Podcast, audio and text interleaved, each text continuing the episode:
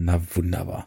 Dann erzähl uns und den Hörern doch mal, was wir, die Superhero Unit, meines Zeichens Arne Geider, Jacker Monkey, deines Zeichens Christian Steiner, wir Imperium von Enough Talk und Second Unit in unserem Kollaborationspodcast heute besprechen wollen. Ja, liebe Arne, vielen Dank für diese sehr eloquente Einführung. Wir besprechen heute den Pixar Animationsfilm Die Unglaublichen. Denn wir sind ja ein Podcast, der sich mit den Superheldenfilmen auseinandersetzt und filmhistorisch durch die Zeit reist, auf der Suche ist nach dem Superhelden-Genre. Und dabei sind wir im Jahr 2004, glaube ich, immer noch, ich glaube, wir waren da auch schon vorher, äh, wir sind immer noch im Jahr 2004 und sind jetzt, also wir haben jetzt mal wieder einige Premieren vor uns, eben Pixar haben wir das erste Mal dabei, einen komplett computeranimierten Film haben wir das, überhaupt animierten Film haben wir das erste Mal dabei und dann auch noch wie wir hoffentlich im Gespräch dann feststellen werden, äh, ein paar wunderschöne Themen wie Familie und Respekt und Liebe als Superkräfte. Also äh, es gibt einiges zu besprechen, Arne. Eieiei. Eigentlich interessant, weil ja zumindest Comic-Serien im Zeichentrickformat äh, eigentlich schon seit Ende der 80er, Anfang der 90er gang und gäbe waren. Und dass wir jetzt tatsächlich so weit drin sind in dem ganzen Projekt und nach drei Jahren und äh, fast 40 Sendungen oder beziehungsweise fast 40 Filmen mit unseren Double Features, dass wir jetzt erst so weit sind, dass wir da mal Computeranimation am Start haben. Äh, guter Punkt, weil da wollte ich auch ganz kurz zumindest am Anfang drüber sprechen, dass wir ja auch ein bisschen selektiv vorgehen. Es ist ja eben nicht so, dass wir jetzt schon wie du gesagt hast, wir haben 40 Filme vielleicht besprochen, aber wir haben jetzt ja nicht alles, was jemals als Superheld filmisch unterwegs war, besprochen, sondern wir versuchen das ja ein bisschen einzuschränken, indem wir sagen, wir wollen Kinofilme besprechen, beziehungsweise größere Releases besprechen.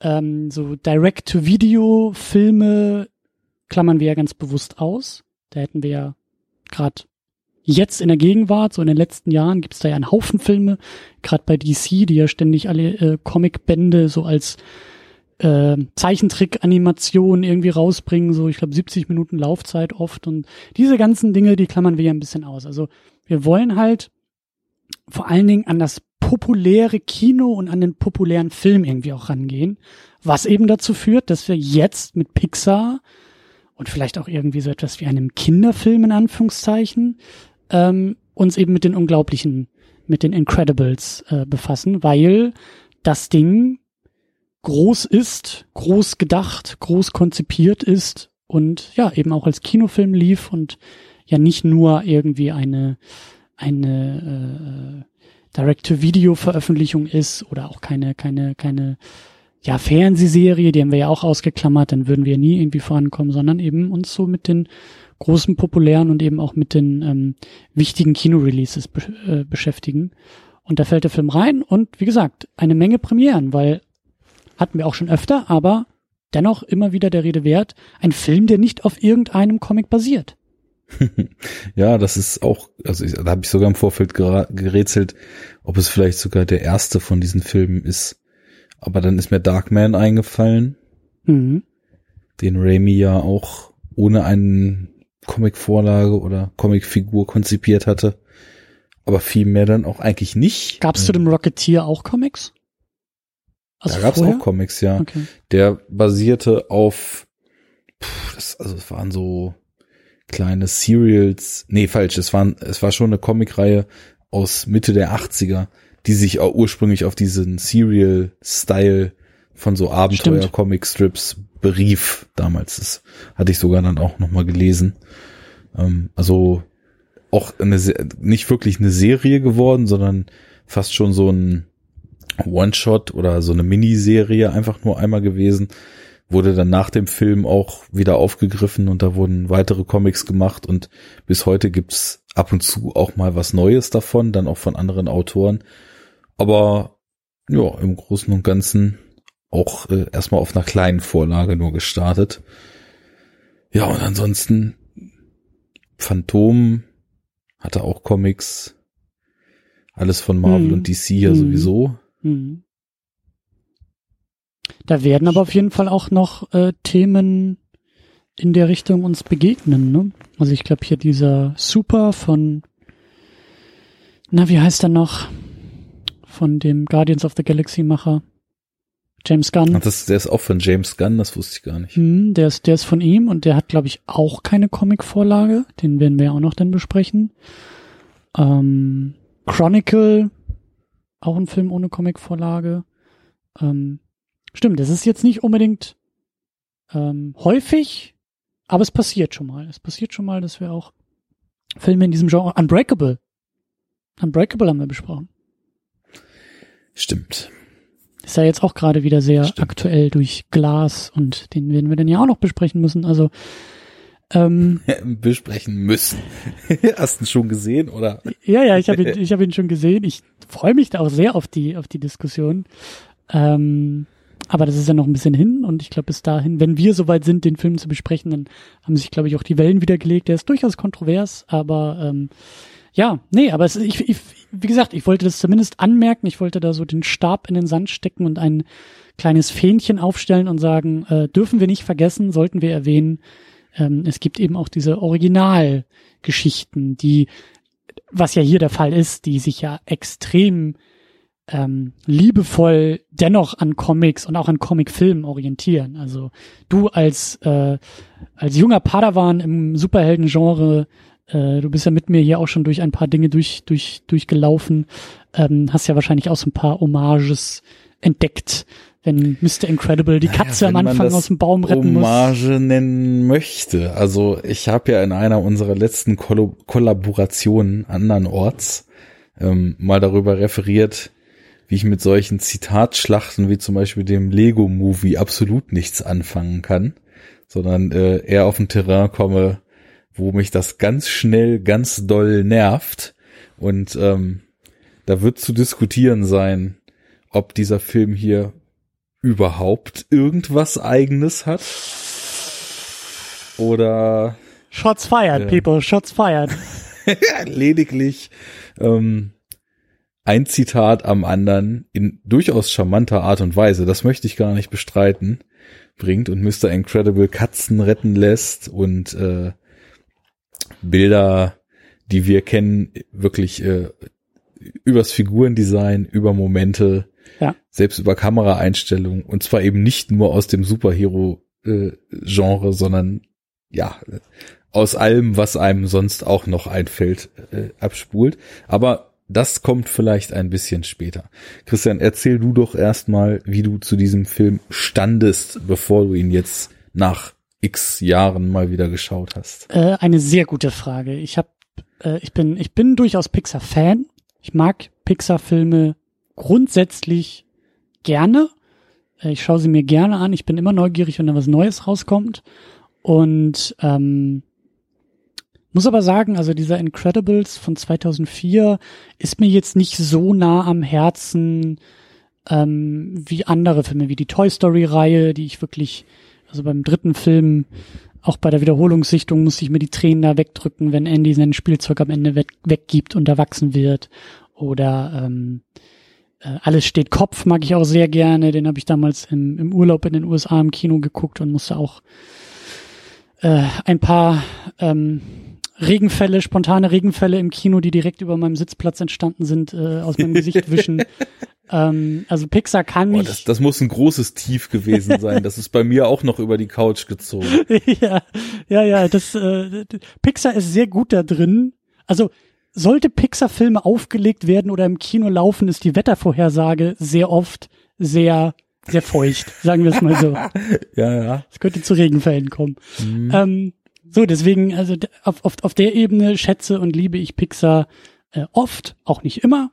Nicht jeder Film gefällt mir gleich gut oder gefällt mir überhaupt. Aber ja, ich glaube nämlich, dass das Incredibles vielleicht auch so eine, guck mal, lass mich kurz überlegen. 2004, da war ich, da war ich 13, da war ich 17, 16, 17 vielleicht, irgendwie so um den Dreh. Da war ich, glaube ich, ein bisschen zu cool für computeranimierte Superhelden im Kino. Ähm, weil das so Pubertätsphase war, wo ich mir, glaube ich, sowas ein bisschen weniger angeschaut habe. Ähm, dementsprechend weiß ich gar nicht, wann und wie ich den das erste Mal geguckt habe. Wahrscheinlich irgendwie mal auf DVD nachgeholt oder wenn er im Fernsehen lief und fand ihn schon ganz gut und fand ihn schon ganz nett. Aber es kam ja eben auch im letzten Jahr, im Jahr 2018, die Fortsetzung raus. Und äh, die habe ich mir dann auch im Kino angeguckt. Da hatte ich mir dann auch die, die Pressevorführung gegönnt zu dem Film. Aber da habe ich dann halt auch mit äh, ja äh, Freunden aus der aus der Film-Twitter-Blase dann auch gesprochen, war mit denen im Kino. Äh, liebe Grüße an den guten Nikolas an dieser Stelle, an den Nörgulas auf Twitter. Der zum Beispiel auch, also für den war das ein Generationsding. So, das war wirklich mhm. irgendwie, dass der gesagt hat, der hat den ersten Film irgendwie, weiß ich nicht, mit, mit zehn oder so geguckt, also wirklich so als Kind geschaut, Kindheit geprägt und dann kommt da eine Fortsetzung und die wird erwartet und die muss was leisten und ich war da etwas uninvolvierter in dieser ganzen Incredibles Reihe, die es ja jetzt eben auch ist oder wird. Und ähm, habe mich deswegen auch auf, auch auf den auf den Rewatch jetzt hier gefreut und muss auch gleich als erstes anmerken, dass ich auch echt schon fast schockiert war, wie ähm, wie sehr die Computeranimation bei Pixar nach 14 Jahren sich einfach unfassbar gesteigert haben. Also ich fand Mhm. Der erste Incredibles ist super und hat tolle Momente und über die werden wir auch sprechen. Aber von der Optik her war ich erstmal schockiert, wie der aussah. Ja, so ging es mir nämlich auch. Und das Ding ist, ich hatte da von der Historie her sogar damals den Kinobesuch gewagt. Ich weiß gar nicht, also es war jetzt nicht so, dass ich großer Pixar-Fan war oder bin. Es gibt so vereinzelte Pixar-Filme, die ich sehr mag, wie zum Beispiel Inside Out heißt er ja im Original, den ich sehr mochte und ich fand damals auch Findet Nemo sehr schön und ich glaube, das war auch ausschlaggebend, weil das ja einer davor war sozusagen, ja. dass ich dann äh, The Incredibles eben auch im Kino geguckt hatte und völlig unbedarft, was diesen ganzen Superheldenkram betraf, außer dass ich halt natürlich äh, die Spider-Man-Filme gesehen hatte und äh, die alten Batman-Filme kannte, aber überhaupt nicht das Interesse wie heute weder an dem Genre noch an irgendeinem anderen gehabt habe zu der Zeit. Und äh, natürlich ist mir da diese Zitat- und Referenzwelle, äh, Welle, die der Film ständig über einem brechen lässt, äh, überhaupt nicht aufgefallen. Ich fand den damals sehr amüsant. Und wie das immer so ist, wenn Pixar einen Film rausbringt, sieht man den und denkt sich, Alter, ist das animationstechnisch nicht State of the Art, sondern es definiert die Art neu, die dann irgendwer anders als State erstmal erreichen muss. Ja. Also ja. das hatte ich, das hatte ich bei Pixar immer das Gefühl. Ja. Allerdings, und das fand ich eben sehr seltsam dabei, ich habe Findet Nemo vor, oh, keine Ahnung, zwei, drei Jahren oder so nochmal gesehen. Und ich finde, dass der retrospektiv durchweg besser aussieht als dieser Film hier. Mhm. Also mhm in dem Film hier, es, es, es gibt Momente, wo ich das Gefühl habe, okay, ich sehe, was die gekonnt hätten, aber irgendwie habe ich das Gefühl, dass zeitweise ähm, Dinge so, also intern im Film, im Vergleich, so wenig mit den, mit den anderen Szenen aus dem Film mithalten können, dass ich vermute, entweder war die Zeit oder das Budget alle für den Film. Das, das weiß ich nicht. Also, so Vergleiche wie Dschungelstadt oder ähm, Haut und Oberflächen einfach nur in normalem Tageslicht oder dann plötzlich in dem äh, James Bond mäßigen Vulkan, als er da im Neonlicht gefoltert wird und so weiter, wo es plötzlich alles super geil aussieht ja. und vorher im Tageslicht in dieser unfassbar karg und detaillos animierten ja. Stadt, in der er da die ganze Zeit unterwegs ist, ähm, wo ich also wirklich das als schon regelrecht creepy empfunden habe, weil die Technik sich für mich so veraltet anfühlte, dass obwohl die Figuren, die sehen ja nicht aus wie normale Menschen, sondern die sind ja völlig abstrahiert und äh, haben ganz, ganz ulkige Körperformen, wo eben auch mitgespielt wird, dass sie eben gerade, um das Uncanny Valley zu vermeiden, nicht total menschlich aussehen sollen, sondern eben auch eine total verfremdete Figur eigentlich sind, dass trotz dessen ich, also so die, die humanoiden äh, Figuren in diesem Film ja, also es war immer so an der Grenze zu so einer leichten Creepiness, weil die Augen wirklich nur wie so, wie so emotionslose Puppenaugen reingesetzt wirkten dann teilweise und nicht in allen Szenen, aber einfach so, dass ich, dass ich gemerkt habe, ähm, veraltete Computeranimation ist hard pill to swallow. Ne? Ähm, ich habe vor ein paar Jahren auch mal diese ganzen frühen Pixar-Shorts geguckt mhm. und es ist, also es war für damals revolutionär, aber ich finde die wirklich unguckbar. Also da habe ich auch viel Schelte für geerntet damals, als ich das so kundgetan habe. Wie kann man denn? Und das war revolutionär und das war nun mal die Zeit. Ja, aber trotzdem sieht's fürchterlich aus. Das sieht so aus wie in so 1993er Videospielen, die, die, keine Ahnung, hinten gerenderten Flächen oder so, ne? Mhm. Da kannst du einfach, das hat nichts Ästhetisches mehr. Also, weiß ich nicht. Ich finde bei Computeranimationen ist es ganz schlimm. Und hier eben auch merklich. Computeranimationen haben ja auch, ähm, durch ihre technische Natur haben sie auch, glaube ich, viel mehr dieses Problem, dass die, ähm, dass die halt schnell alt werden können. Also wie du sagst, da noch eine eigene Ästhetik drin zu sehen, fällt eben so schwer, weil diese technischen Innovationen immer noch so weit und so schnell gehen.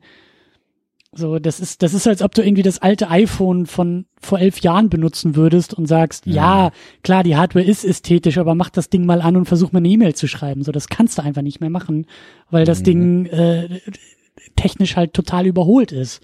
So, und so ähnlich, also das, das ist ein bisschen, also bei ähm, nicht computeranimierten Filmen also bei Realfilmen ähm, hast du halt, ja, das Ästhetik ist ein gutes Stichwort dabei, weil du hast halt immer noch ästhetische Limitierung oder auch Entscheidungen. Ein Stummfilm von Charlie Chaplin aus den 30er Jahren, natürlich ist der nicht in Full HD 48 Frames Peter Jackson 3D, so, aber er hat immer noch seinen eigenen Charme, er hat seine eigene Ästhetik und ähm, das ist bei, bei, bei so computeranimierten Sachen schon auch schwieriger. Da, da, da stimme ich dir zu. Gerade auch hier bei den Unglaublichen, wie du gesagt hast, so diese, diese leeren Städte, das war auch so, das hat mich auch ein bisschen überrascht.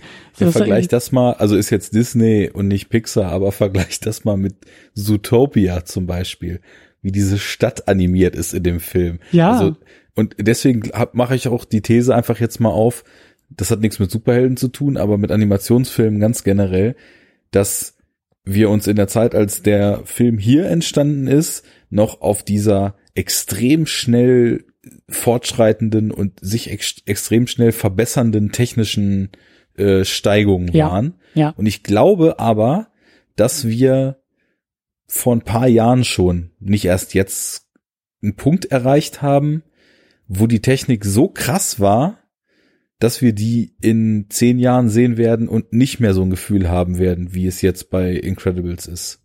Also ich habe das schon gemerkt, Anfang der 2000er, da hatte ich irgendwann noch mal, wie heißt der, A Bugs Life, dieser Seven ja. Samurai Pixar Film, ähm, den hatte ich dann noch mal gesehen und dachte da schon, Mensch, also das sieht aber heute deutlich besser aus. Und also ich habe jetzt lang nicht mehr intensiv Animationsfilme gesehen, also Computeranimation. Seit Inside Out auch kein Pixar mehr. Aber ich habe nicht das Gefühl, ich gucke den in fünf Jahren und denke, oh, das ist ja schon wieder outdated, weil mittlerweile einfach die Technik reichte, um alles, was man wollte, komplett darzustellen. Und da damals eben noch nicht. Das ja.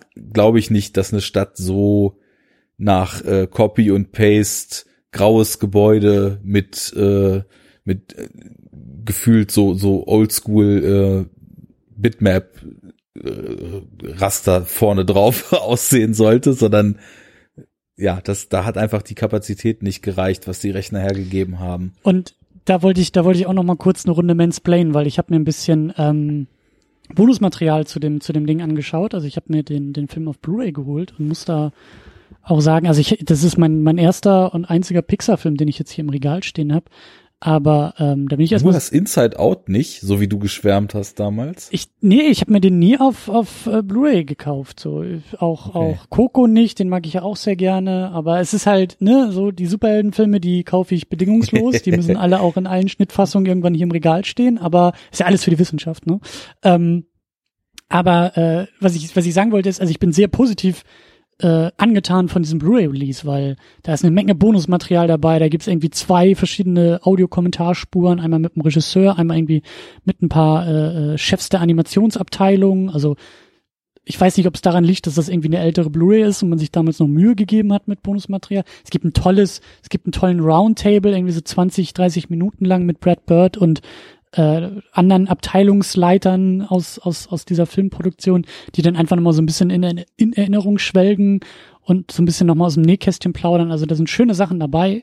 Mhm. Und äh, in diesen, ich habe nicht alles gesehen, aber in diesen paar Bonusclips, die ich gesehen habe, äh, haben sie eben auch ähm, äh, ja diese diese Innovation, die der Film eben auch für das Pixar Studio war, nochmal betont. Ähm, und da, da, da kommen einfach viele Faktoren zusammen, die auch heute, 14 Jahre später oder 15 Jahre später, äh, die man gar nicht mehr so wahrnimmt. Aber Punkt eins, äh, die haben sich das erste Mal wirklich intensiv mit Menschen ähm, also der Hauptcast ist halt menschlich in einem Pixar-Film gewesen. Ja, stimmt. Also all, alles sind eigentlich Menschen. Klar, bei Toy Story hast du dann auch mal irgendwie die Beine irgendwie der Eltern gesehen und vielleicht die, die, die Kinder irgendwie noch mal ein bisschen mehr gesehen.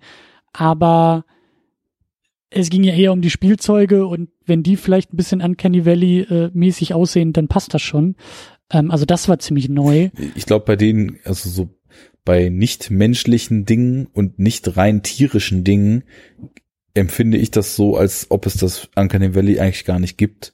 Das ist doch Klar, nur, du hast ja nicht den Vergleichswert wenn, so. Ja, wenn dieser Abgleich mit dem realen einfach so ein bisschen off ist, was einfach dieses schauerige Gefühl dann in einem auslöst. Und wenn sie dann plötzlich ein Spielzeug zum Leben erwecken lassen, dann ist das ganz klar als so fiktional zu erkennen, dass das Gehirn das total gut akzeptieren kann, auch wenn das vielleicht ein bisschen kruder aussieht. Oder, oder eben Fische, die unterm unter der Wasseroberfläche schwimmen und ja, wo sich genau, das das Licht dann bricht. Und klar, da kannst du auch noch, äh, ähm, ja, auch da so in, in, mit Ästhetik kannst du da noch ganz anders arbeiten. Aber hier, das ist ja schon, obwohl es eine, äh, äh, ja, cartoonhafte Verzerrung auch, äh, Verzerrung auch gibt der Figuren. Mr. Incredible, der irgendwie äh, so, so, so breit ist wie fünf andere Figuren in dieser Welt, weil es ja. halt auch auf den Charakter passt und so.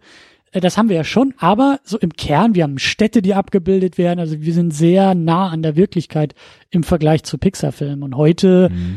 Ne, hast du so Filme wie Coco oder, ja gut, alles steht Kopf ist auch sehr stark im, im, im Fiktiven bei, aber Pixar hat also hat heutzutage viel weniger Probleme mit Menschen, aber das war damals halt echt innovativ, im, auch im ganzen Animationsbereich. Erinner dich, wir hatten zwei Jahre zuvor den ersten Spider-Man, bei dem wir heute immer noch sagen, ey, die Szenen, wo der Computer Spider-Man über die Dächer springt, äh, äh, in der Origin Story von Peter mhm. Parker, so, die springen dir aber richtig hart ins Gesicht, weil mhm. das erkennt man halt einfach, dass das kein echter Mensch ist, so, weil die Computer einfach noch nicht so sehr in der Lage waren damals. Dann auch noch eine weitere Innovation. Ähm, Brad Bird, der Regisseur, war der erste Außenseiter bei Pixar, der von außen kam, der nicht Teil des Studios war und innerhalb des Studios äh, an Projekten gearbeitet hat und gewachsen ist, sondern Brad Bird hat vorher diesen Iron Giant gemacht. Ich glaube auch ein Animationsfilm oder irgendwie ja. mit animierten ja. Elementen, aber auf jeden Fall überhaupt nicht bei Disney, sondern ich glaube für Warner hat er den gemacht. Und der hat einfach, ich weiß gar nicht mehr genau, wie das ablief, aber über John Lasseter, der ja damals so der Pixar-Mensch ja, überhaupt war. Der war Mastermind, ne? Genau. Der hat ja auch die ganzen frühen Filme gemacht. Genau, und über und den ist er halt irgendwie so, die Idee mit dem Superheldenfilm hatte er ja schon ewig und dann kam er auf die Idee, das einen Animationsfilm draus zu machen und dann. Bird oder Lasseter? Bird, nee, Bird, das mhm. ist alles Birds Idee gewesen. Ja. Und äh, mit der Idee ist er dann eben zu Pixar gekommen, beziehungsweise hat Lasseter und dann Pixar dann gesagt, ey, das kannst du eigentlich doch auch bei uns machen. Und das war halt auch völlig neu für das Studio. Auf einmal, Bird hat auch ein paar Leute mitgebracht, hat gesagt, ne, so die, die Jungs, mit denen ich schon vorher an anderen Filmen gearbeitet habe, die kommen mit und die mussten sich dann halt auch in Pixar einarbeiten und auch einfügen und auch einleben. Da haben sie halt in diesem äh, Roundtable auch gut von gesprochen, dass es irgendwann diesen Punkt gab im Team, dass es nicht mehr hieß, die und wir, also die mhm. sind Pixar und wir sind ja hier das Team, sondern es wird nachher irgendwann alles ein Wir. So.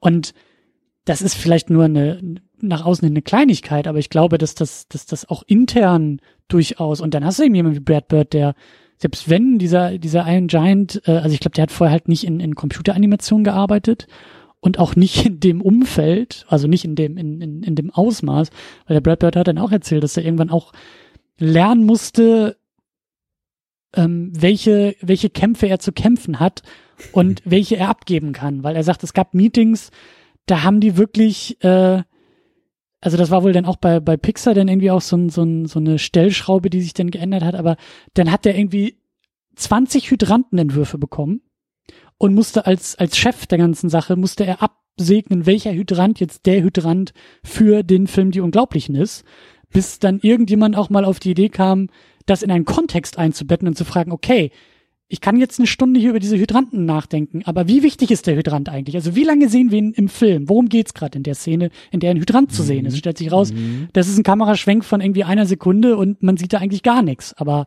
es muss halt entschieden werden. Und dann ist klar, alles klar, so die Entscheidung kann man auch schneller fällen als jetzt die Entscheidung, wie bewegen sich eigentlich unsere Hauptfiguren und wie, äh, wie animieren wir einen Kuss zwischen Mann und Frau von zwei völlig künstlich animierten Objekten im Grunde genommen, nämlich diesen Protagonisten und so. Also da, da, da war eine Menge Pionierarbeit für Pixar, die da mit diesem Film passierte, die man heute gar nicht mehr so erkennt, weil, wie du sagst, da sind die Entwicklungssprünge mittlerweile so weit und äh, der Stand, so der State of the Art, der erreicht wurde, den Pixar auch über die Jahre weiter verschoben hat, der ist mittlerweile in ganz anderen Größenordnungen. Ja, aber es war damals halt so, das kann ich aus Erinnerung auch wirklich noch gut einschätzen dass technisch jedes Mal, wenn ich einen dieser Filme gesehen habe und mir ist irgendwann mal aufgefallen, dass ich wirklich kaum welche kenne von denen eigentlich, aber immer wenn, dann war ich völlig umgehauen, wie sich Computeranimation schon wieder weiterentwickelt hatte. Ja. Und das ist auch damals so gewesen. Und es sind auf jeden Fall auch Szenen hier im Film, wo ich merke, dass, also ich sehe noch ganz genau, was mich damals so umgekickt hat. Es ist einfach nur der Abgleich mit heute. Das wirkt alles noch so leer die ganzen Settings. Ne? Also heute reicht's halt, um alles mit so total liebevollen Details und Oberflächen und Hintergrundgeschichten, die sich da irgendwo so ganz passiv abspielen, voll zu machen. Und das, äh, da war dann damals eher so eine Hausfront oder ja. ein Felsen oder alles mit Urwald voll und das war's dann. Äh, aber ja, man, man muss einfach natürlich den Credit geben, was du jetzt beschreibst. Es klingt auch alles sehr interessant ähm, und ja, gibt nochmal schöne Zusatzinfos zu dem, was man beim damaligen Schauen halt eh wahrgenommen hat, dass es einfach für damals ein Meilenstein war. Nur die Halbwertszeit dieser Technik ist einfach geringer. Eine, ein, ein äh, New Hollywood äh, Meisterwerk mit brillanter Kamera und epischen Aufnahmen zum Einrahmen, die sehen halt heute noch genauso geil aus wie damals. Und auch so ein Skript funktioniert noch genauso geil. Und äh, was hier inhaltlich passiert, das, das hat sich auch gut gehalten und das ist irgendwie ja. gerade mit der Superheldenwelle eigentlich umso interessanter geworden, wie dieser Film eben ja über die Jahre von einem eigenen Ansatz mit Hommagen schon mehr oder weniger ja jetzt rückblickend fast schon so eine Metakomponente oder so eine selbstreferenzielle Komponente hat. Ähm, weil irgendwie dieser Ansatz des Genres, den wir ja hier ständig diskutieren, recht stark auch verhandelt wird, insofern, dass er mal ganz bewusst ausspricht, Freunde, diese Tropes, die ich jetzt hier ständig einbaue, die sind halt schon etabliert. So, deal with it. Äh, das ist das, was diese Filme ausmacht. Und wer sich alle nacheinander anguckt, der kann überhaupt gar nicht drüber hinwegsehen. Und deswegen zelebrieren wir die hier jetzt mal von vorn bis hinten. Und ähm, ja, also da ist er schon dann weiß ich, ob man wegweisend sagen soll, aber hm. sehr eigen in ja. dieser, in diesem Ansatz, ne? Ja, ja, ja. Also ich finde, ähm, es ist eine gute Beobachtung, dass, dass da vielleicht auch schon eine weitere, ähm, wenn es auch nur eine kleine ist, aber eine weitere Stufe irgendwie aufgemacht wird. Ja, wie du sagst, das, das Genre wird langsam auch selbstreferenziell. Es kann sich auf sich selbst beziehen, weil eben die Nummer mit der Katze im Baum jeder versteht. Oder eben auch der, der letzte Shot, wenn Mr. Incredible da irgendwie sein, sein Hemd aufreißt. Und das sind halt, das sind halt einfach ja. Momente so, die haben wir im Kino schon so gesehen. Und ne, Brad Bird wird mit solchen Sachen selber auch schon aufgewachsen sein. Also mit, ja, nicht nur mit den Comics, sondern auch eben mit diesen Filmen. So der Superman von 77, äh, von 78, der wird ihm halt auch ein Begriff sein, so.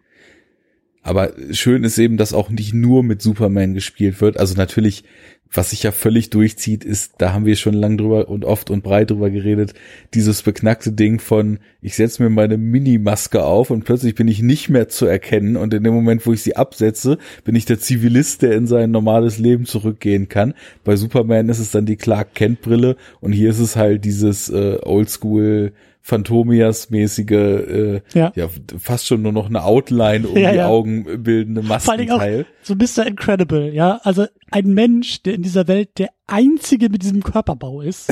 ja, diese Körpermaße. Nein, das fällt nicht auf. Nein, überhaupt nicht. überhaupt nicht. Ja. Aber. Naja, und auch bei den allen, bei allen anderen, da sind ja, da sind ja Referenzen, also der, wie der, äh, eine, wie, wie heißt er nochmal?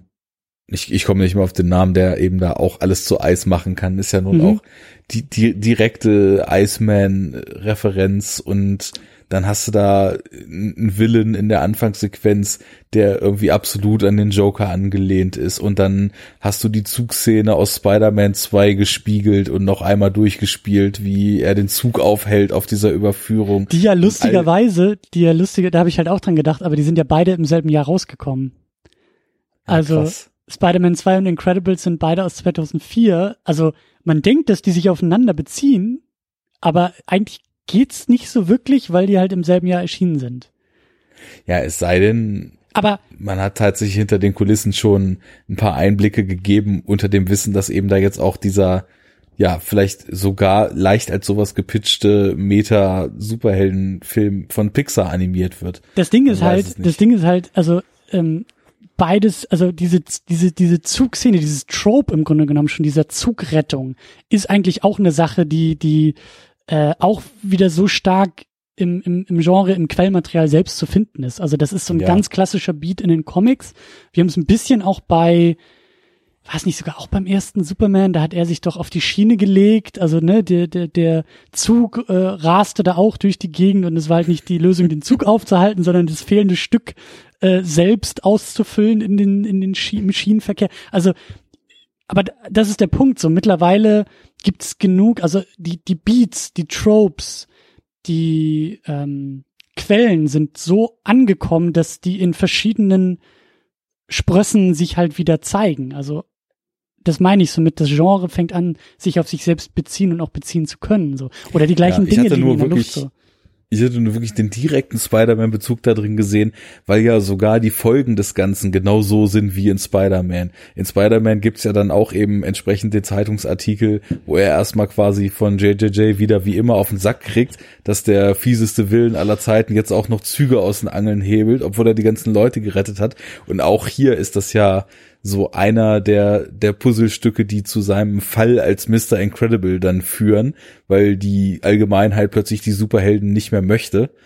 Ähm, wo auf jeden Fall auch wieder aus der Perspektive Brad Bird macht 2004 diesen Film, noch bevor sich dann Zacharias Schneider dem Ganzen angenommen hat, auch äh, diese diese Watchman-Geschichte drin ist. Eine Welt, die ihre Helden gar nicht mehr möchte. Ne? Ich meine, ja, das war ja auch ja. von Alan Moore dann in den 80ern ein Comic mit durchschlagendem Erfolg und ich tippe mal schon, dass Brad Bird, also das sieht man, der hat ja auf jeden Fall mehr als seine Hausaufgaben gemacht. Äh, man hat schon das Gefühl, er brauchte die nicht machen, weil er wahrscheinlich einfach mit dem Kram groß geworden ist. Und wie wir ja heute wissen, jeder Regisseur, der als Kind mal Comic gelesen hat, ist in der Lage, die besten Superheldenfilme aller Zeiten zu drehen. Und äh, so wird das bei ihm ja auch gewesen sein. Und da hatte ich selbst die Watchmen drin gesehen. Also in diesem, ja. es gibt die Helden, aber die Allgemeinheit will sie nicht mehr und äh, sie fallen und fristen ihr, ihr Underground-Dasein nur noch. Ja, ja, von allen Seiten irgendwas drin. Man, das, das finde ich jetzt auch das Tolle. Man, man denkt, das ist ja eigentlich nur ein Kinderfilm. Und da hat mich der Film irgendwie auch überrascht. Das hatte ich gar nicht mehr so auf dem Schirm, dass da halt auch ähm, die eigene, also das sagt Brad Bird selber auch, dass er da halt seine eigene Familie, Familiengeschichte, auch seine eigene Position als Familienvater sehr stark eingeflossen ist, weil diese Midlife-Crisis, die, die Mr. Incredible dort durchlebt, dieses, mhm. also es geht ja eben sehr stark in dem Film, was ich, was ich prinzipiell auch sehr schön finde, dieses Motiv von, ähm, nicht nur aus großer Kraft voll große Verantwortung, sondern es, es ist auch, es ist ein Teil von dir. Diese große Kraft ist auch irgendwie das, was dich ausmacht. Und da gibt's dann ja auch schöne, schöne äh, Geschichten, so wie eben auch der, der Spider-Verse, äh, der ja nach absolut objektiv wissenschaftlichen Erkenntnissen der beste Film des vergangenen Jahres ist. ähm, der dekliniert das halt auch nochmal so schön durch, dieses Prinzip von, und das ist halt, das ist, das ist Coming of Age, das ist pubertär, das ist äh, ganz, ganz viel eben so in, in dieser Lebensphase, dieses, wer bin ich eigentlich, was kann ich eigentlich? Und bei den Superhelden ist es dann ja oft so, das macht mich zu etwas Größerem und das, das, das kann ich nicht leugnen. Das war ja auch Spider-Man 2. Ich, Peter Parker kann nicht aufhören, Spider-Man zu sein, weil er das einfach ist. Und dieses, mhm.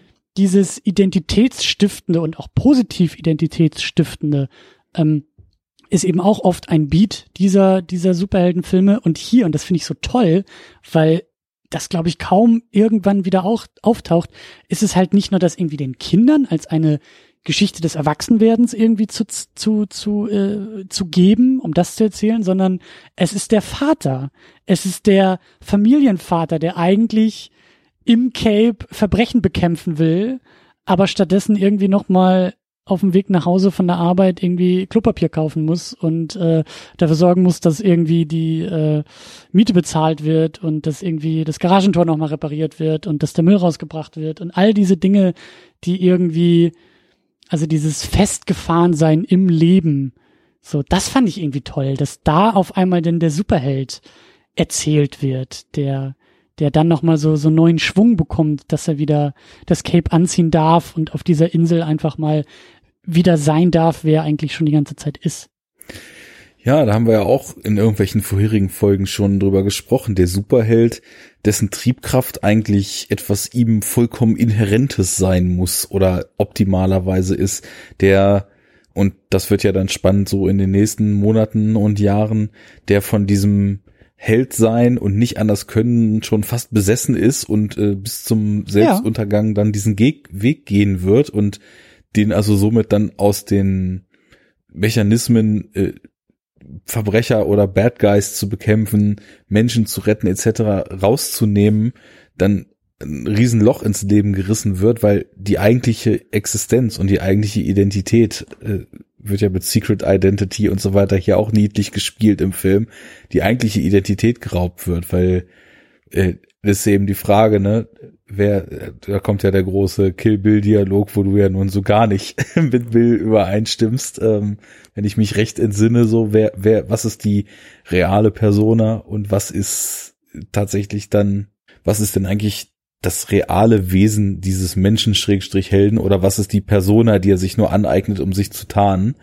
Äh, sprach ich gerade noch vom legendären Kill Bill 2 Dialog, wo du ja mit Bill gar nicht übereinstimmst, weil äh, daher deiner Meinung nach die Thesen darüber, wer jetzt hier eigentlich das Wahre ist und wer die Tarnung ist, etwas fehlgedeutet werden. Das können wir vielleicht wann anders nochmal genauer erläutern. Superman kommt ja auch bald wieder. Und ähm, ja, aber ich fand das spannend, also weil man da ja auch gerade eben so diesen Trope des ähm, nur als Held aufgehen und wenn das Heldsein genommen wird, überhaupt nicht in die Welt zu passen, weil man eigentlich keine andere Wahl hat und dann äh, quasi an dem an der Selbstverwirklichung gehindert wird, den fand ich ja auch ganz schön getroffen. Hm. Und das äh, hier ist es ja eben auch das Schöne, dass die Familie auch ein Ort der Superkraft irgendwie äh, darstellt. Ne? Also es geht ja eben nicht nur darum, dass Mr. Incredible irgendwie ähm, irgendwelche Roboter wieder irgendwie kaputt treten darf und und und äh, wieder wieder ähm, wieder kraftvoll irgendwie Held sein kann, sondern ähm, der Schlüssel in der ganzen Geschichte ist ja eben, dass er seine Familie damit reinnimmt, also dass die Familie auch als Familie zusammenkommt und die Versöhnung innerhalb der Familie so, sozusagen über die Akzeptanz der eigenen Fähigkeiten, über die Akzeptanz der Fähigkeiten der anderen dass das halt auch dabei verhandelt wird. Und da ist dann wieder auch diese tolle, dieser tolle Bogen auch zu dem Pixar-Publikum, ähm, ich will nicht sagen zum Kernpublikum, aber zum, zum Kinderpublikum bei Pixar. Also die Pixar-Filme funktionieren ja immer so toll, weil sowohl Erwachsene als auch Kinder gleichermaßen auf anderer Ebene, aber gleichermaßen Spaß und äh, Unterhaltung aus diesem Film ziehen können. Und wenn es eben der ich finde ich finde dieses Bild auch einfach so geil, wie er da in diesem kleinen Büro sitzt und irgendwie, ich weiß gar nicht mehr, was das ah. war, irgendwelche irgendwelche äh, Verträge da, Abrechnungen genau, äh, Versicherung oder ablehnen muss. Ja, da kommt da die alte Omi vorbei und sagt dann klapprig, aber ich habe doch gar kein Geld und ich kann doch gar nicht und er gibt dir dann noch den guten Tipp mit, weil er hat einfach, er ist einfach so herzensgut, aber so, ne, also das verstehen halt die Erwachsenen sehr, sehr gut in dem mhm. Moment. Dieses Gefühl auch dieser Szene. Und für die Kinder gibt's aber auch eine Menge in dem Film abzuholen. Nicht nur die Action und wie cool das ist, wenn der, wenn der Sohn da übers Wasser flitzt, sondern eben auch, das, das fand ich halt auch so toll, wenn die Kinder auch lernen, zusammenzuarbeiten. Und wenn die Kinder auch lernen, äh, ja, die Erwachsenen geben zwar das Kommando an, aber die sind auch teilweise zu stolz, um die Kinder mit in der Handlung auftreten zu lassen. Und da ist so ein ein kindlicher ziviler Ungehorsam manchmal auch ganz sinnvoll, wenn man weiß, dass man doch, dass man den Eltern gerade aus der Patsche helfen kann mit den eigenen Superkräften, die eben zusammen als Team äh, äh, sich gut ergänzen. So, das finde ich sind einfach sehr sehr toll und sehr sehr schöne äh, Bilder und Momente, die halt auch, das wird uns auch nochmal wieder dann äh, äh, glaube ich, zum, zum Thema werden, wenn wir die Fantastic Four haben, die ja auch ein Familienkonstrukt irgendwie sind. Aber dieses Thema Familie ähm, finde ich hier sehr deutlich und sehr schön rausgearbeitet. Und da möchte ich nämlich auch nochmal drauf eingehen und vielleicht nochmal ein kleines Stück zurückrudern, weil du ja vorhin auch schon die Midlife Crisis angesprochen hattest. Ich finde, hier ist eine sehr, sehr schöne Symbolik drin. Und zwar äh, eine Symbolik, mit der vielleicht auch so werdende oder gerade so seiende junge Väter vielleicht so ein bisschen resonieren können. Weil mein Empfinden ist so, dass, dass häufig Männer ähm, die irgendwie sich in Beziehung begeben und vorher so, also jetzt, ich rede jetzt mal extrem in Klischees, ne, so dieses, ich chill nur mit meinen Kumpels Leben geführt haben und irgendwann dann ähm, kommen sie in Beziehung oder kriegen vielleicht auch Kinder und alles ändert sich, dass die häufig irgendwie Probleme haben, so diese Vergangenheit loszulassen und sich voll drauf einzulassen, dass jetzt ein neuer Lebensabschnitt losgeht, in dem halt auch ganz andere Sachen total wichtig sind, ne? Mhm. Und man kann das schon symbolisch auch so ein bisschen lesen in die Richtung, so der Vater, der halt immer so seine eigene Party als Superheld gemacht hat, sozusagen, ne? Und dann plötzlich darf er nicht mehr und dann ist auf einmal die Familie da, so als Sinnbild von dieser langweiligen Normalität in Häkchen, ne? Die, das Domestizierende, Leben, das Häusliche, genau, das die Familie sich, ist. Genau, äh, plötzlich äh, Kinder, Kombi und Haus, ne? Und äh, den billigen oder den, den, den, den langweiligen Bürojob.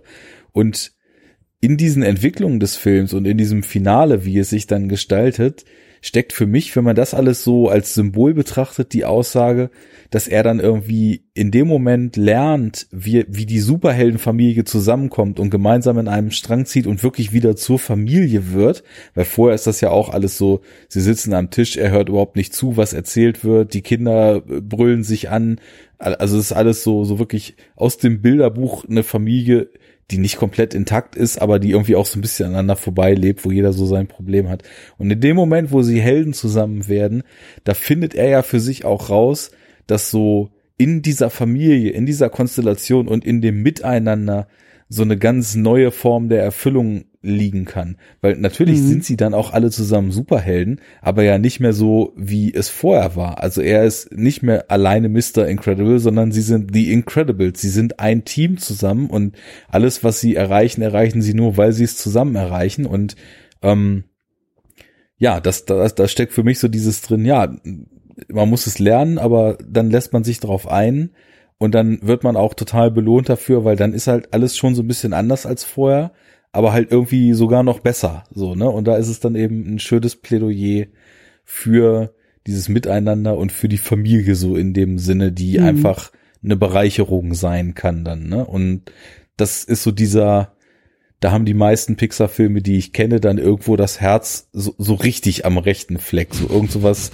so total Schönes und, und Positives kann man da oft drin lesen, ne? Und das habe ich in diesem Aspekt hier in dem Film dann so gesehen, wie die, ja, wieso die, die Probleme, ob nun Midlife Crisis oder ob nun ähm, das nicht in diesen, in diese Normalität der Familie sich einfinden können und so weiter, über diese Superhelden-Thematik äh, symbolisch dargestellt wird und dann aber die Lösung dafür in dem Miteinander liegt. Das ist doch irgendwie total süß.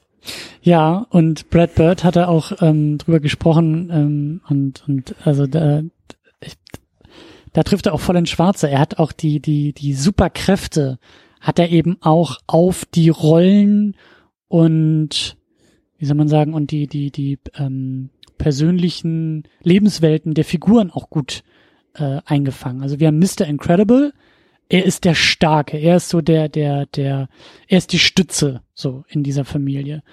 Ähm, wir haben die ähm, Elastigirl, heißt, heißt sie ja, glaube ich, also die Mutter, die halt in der Lage ist, also quasi als, als zweite Stütze, sie ist in der Lage, sich halt so weit zu strecken und zu dehnen, dass sie halt überall irgendwie gleichzeitig sein kann. Ne? Also auch da so dieses, dieses Management, was dann halt auch innerhalb einer Familie notwendig ist. ja, ja.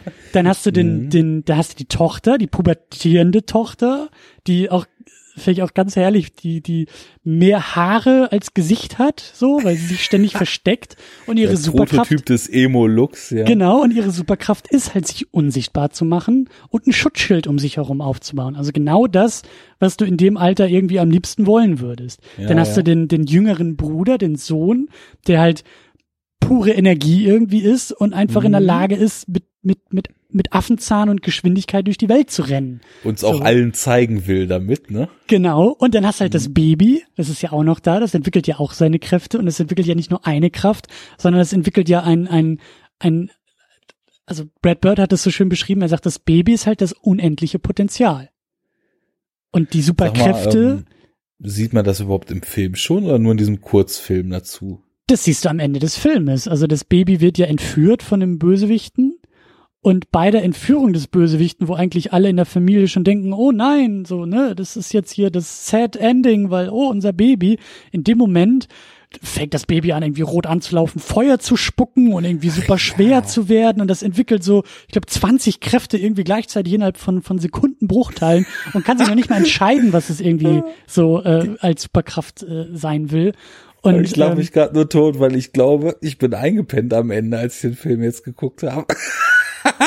ich kann mich überhaupt nicht mehr dran erinnern, das aufgefrischt zu haben, weil ähm, mein, meine große Kritik ist äh, nach wie vor wie bei ungefähr jedem Superheldenfilm das Finale halt, ne?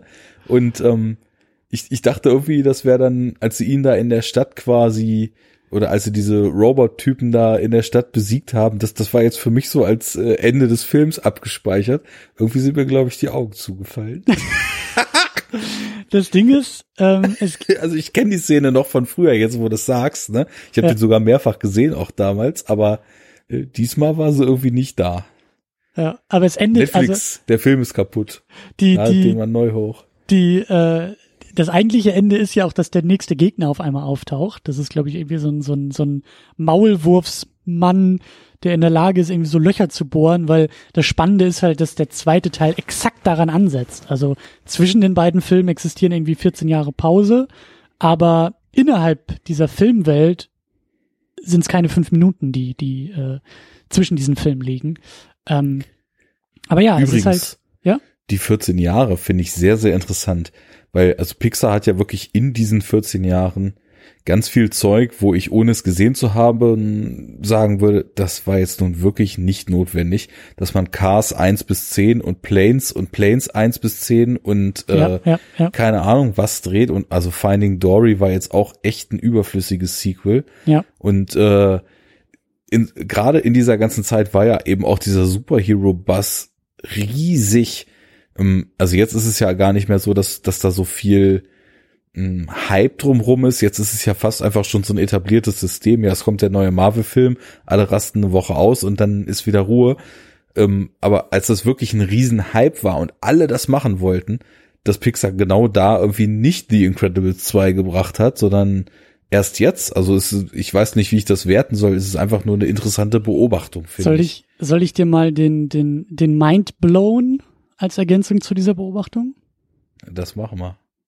Rate mal, wer der erfolgreichste Pixar-Film aller Zeiten ist. Rein an der Kinokasse, rein von den Einspielergebnissen her, weltweit. Ja, dann wahrscheinlich Incredibles 2, ne? Ja.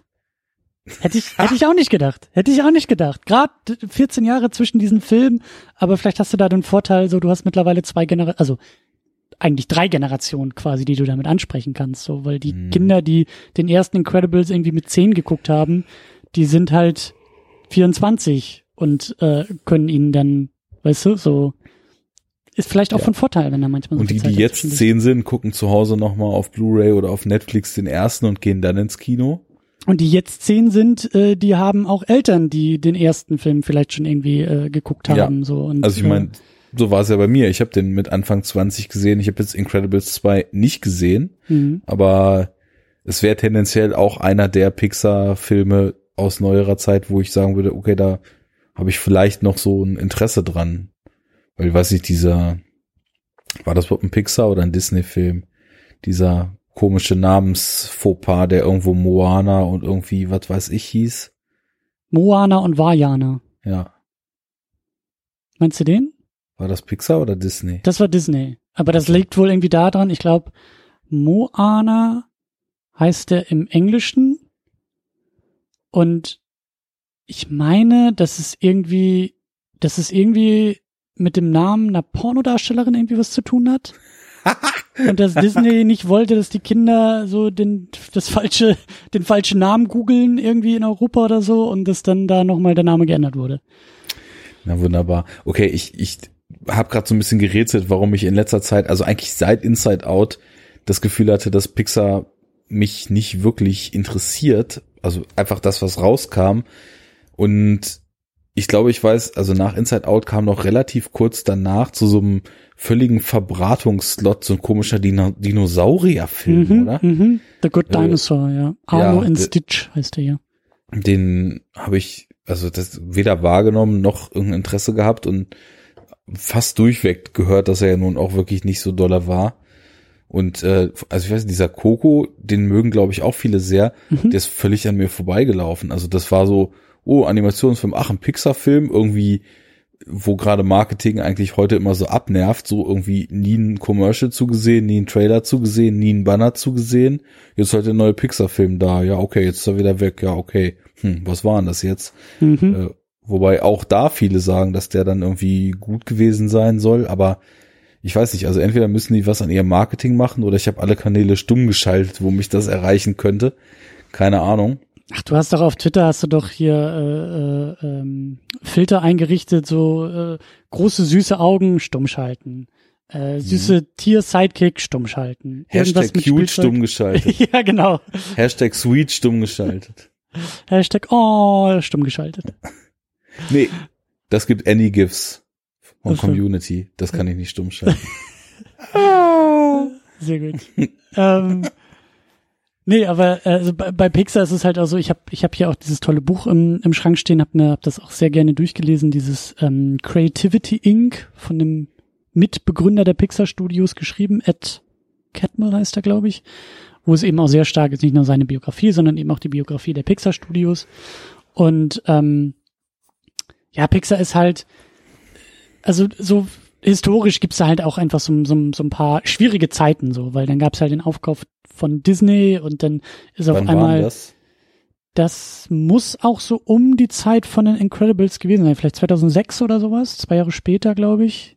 Mhm, 2005, okay. 2006 sind sie dann halt aufgekauft worden, ähm, weil es da die Anekdote gibt, dass der Bob Iger ist das ja, glaube ich, der Disney-Chef, der stand wohl für irgendein Event in seinem äh, Disney-Park und dann gab's halt die Parade der Disney-Figuren und dann ist ihm mal aufgefallen, dass die Kids halt, also die jungen Kids halt alles das abfeiern, was nicht Disney gehört in diesem Park, was hauptsächlich Pixar-Figuren waren. Es gab zwar diese Kooperation und äh, Pixar hat mit Disney zusammengearbeitet, aber die Verträge sind da langsam ausgelaufen. Steve Jobs als eben Pixar Firmenchef hat auch auf dicke Hose gemacht und hat auch groß rumposaunt, so wir sind das neue Disney und wir brauchen Disney gar nicht mehr und äh, ne, so wir, wir, wir, wir sind die Nachfolger.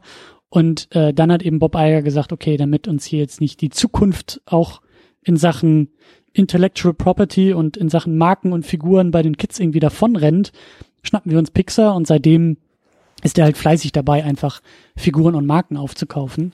Und dann gab es halt eben das Problem, dass Pixar dann, also die Pixar-Chefs, eben auch der John Lasseter und der Ed Catmull, auf einmal auch die Chefs der Disney-Animationsstudios waren, die halt streng voneinander getrennt wurden. Aber ja, die stehen aber auch nach wie vor noch immer als Produzenten in den Disney-Animationsfilmen dann bei, ne? Genau, und die sind ja. eben mittlerweile auch ähm, Chefs dieser Abteilung, aber eben auch Chefs von Pixar. Und dann kam eben auch noch der Punkt, dass Pixar dann irgendwann auch hochgefahren hat, Schrägstrich hochfahren musste, ähm, weil Pixar ja dann bis zu einem gewissen Punkt eigentlich ausschließlich, fast ausschließlich Originale gemacht hat. Also klar, es gab ja. die Toy Story Reihe, aber es gab halt nie Fortsetzungen sonst. Und dann gab es irgendwann so das Ding, dass es dann mal hieß, so ja, wir wollen jetzt jedes Jahr einen Film rausbringen. In einem einen Jahr ist es eine Fortsetzung von einem etablierten Franchise, was wir haben. In einem Jahr darauf ist es dann wieder eine komplett neue Idee und so sollte das dann jedes Jahr so hin und her switchen. Und ich glaube, dass da einfach dann eben auch über solche Sachen wie diese Good Dinosaur und dann ist halt auf einmal bei den Disney Animationsstudios vieles sehr gut gegangen mit Frozen und und äh, äh, ich glaube irgendwie davor gab es dann auch noch ein zwei ziemlich erfolgreiche Animationsfilme wieder bei Disney. Und ich glaube, ja, dass da einfach kam Zootopia halt ne? Genau. Der auch richtig durch die Decke ging. Genau. mit diesem Vajana oder Moana war weiß ich nicht wie der, der so der war auch ganz erfolgreich. Also da, da waren keine, keine kommerziellen Flops soweit dabei. Selbst dieser Good Dinosaur bei Pixar, der halt als kommerziell erfolglosester Pixar-Film gilt, ist, glaube ich, bei plus minus null so angekommen. Also mhm. es war jetzt auch kein, kein harter Flop, aber ich glaube, das war auch, da war irgendwie auch das Komische, dass die den, glaube ich, auch irgendwie ein halbes Jahr vor oder nach Inside Out auch rausgebracht haben, also auch ganz komisch released haben so was, was Pixar noch nie gemacht hat, dass nur ein halbes Jahr dazwischen lag und dass man sich da vielleicht auch ein bisschen so so ähnlich wie bei dem bei dem Star Wars Solo Film einfach auch selber im Weg stand. Aber der Punkt, auf den ich eben hinaus will, ist, dass Pixar durchaus auch turbulente Zeiten ähm, hatte, die nach außen hin, wenn man jetzt eben auf die Filme guckt und auf die Einspielergebnisse guckt, vielleicht jetzt erstmal gar nicht so deutlich zu erkennen sind, aber dass da intern so einiges passiert ist. Und ich glaube, dass eben gerade jetzt ähm, so im Jahr 2017, 18, 19 ähm, auch so die diese nächsten Weichenstellungen erst erst klar und sichtbar wurden. Ich glaube, jetzt pendelt sich das so langsam wieder ein. Jetzt ist so langsam ähm, die, jetzt ist ja glaube ich die die die Wellen glätten sich glaube ich so langsam, dass es jetzt wieder mit ein bisschen mehr Beständigkeit und Ruhe auch äh, in die Zukunft gehen kann. Aber ähm, weil so die nächsten Filme, die auch angekündigt sind, obwohl Toy Story 4 noch kommt, haben die jetzt glaube ich irgendwie drei, vier so äh, Originalideen vorangekündigt und äh, also ich War glaube, ja dieser Kogo auch, ne? Genau. Genau. Und ich glaube auch, dass das der eigentliche Pixar Spirit ist. Also dieses ähm, jetzt muss jedes Jahr was kommen und jetzt macht bitte irgendwas und äh, kann auch schnell sein und muss auch nicht so geil sein, weil die Leute fressen's. Da merke ich halt schon viel Disney drin. Und ich glaube nicht, dass die halt irgendwie Cars 1 bis 3 und Planes als Spin-off und lauter so ein Quatsch auf eigene Faust gemacht hätten, sondern halt lieber nur jedes zweite Jahr was rausgebracht. Aber die, dann die Geschichte bei gerade bei bei Cars ist ja wohl auch, dass äh, einerseits John Lasseter irgendwie ein riesen Autofan ist und da halt irgendwie voll drauf drauf abgefahren ist auf auf auf diesen Film und die Filme und dass da wohl auch einfach das Merchandise einfach extrem abgehen soll. Also das Kinder im Alter von Klar. Jungs von von drei bis acht oder so, das also bei denen ist Cars irgendwie das, was bei uns Star Wars war. Und ähm, dass da natürlich dann, wie du sagst, also Disney dann auch im Rücken steht und sagt, ja, ja, gerne, so die die, Gelddruck, die Gelddruckmaschine, die äh, bitte weiter befeuern. Ähm, aber ich glaube halt eben bei Pixar ist es halt so, also ähm, das sind ja auch nur Menschen, die solche Sachen machen, ne? Und es skaliert zwar, man, du kannst ja ein Studio vergrößern und du kannst neue Leute einstellen, du kannst neue Computer in die Wände stellen und kannst alles irgendwie, äh, kannst anbauen und neue Abteilungen und so, das ist ja alles kein Problem. Aber schlussendlich muss halt auch, also das muss ja auch noch dann zu managen sein. Und nur weil irgendjemand von oben sagt, jedes Jahr ein Spitzenfilm mit einer Milliarde Einspielergebnis, der die Herzen der Welt erobert, heißt das ja noch lange nicht, dass genau das dann auch so passiert. Nee. Und mein Eindruck ist eben, dass dass, also es braucht halt auch Zeit, also gerade bei Pixar intern, das sieht man ja auch über die Kurzfilme, die sie machen, also die haben ja auch eigene Mechanismen, um Nachwuchs zu fördern innerhalb des Studios. Du musst ja auch erstmal Talente erkennen, du musst Teams aufbauen, du musst Geschichten erzählen können, so. Und ich glaube, dass ich erstmal aussuchen, welche.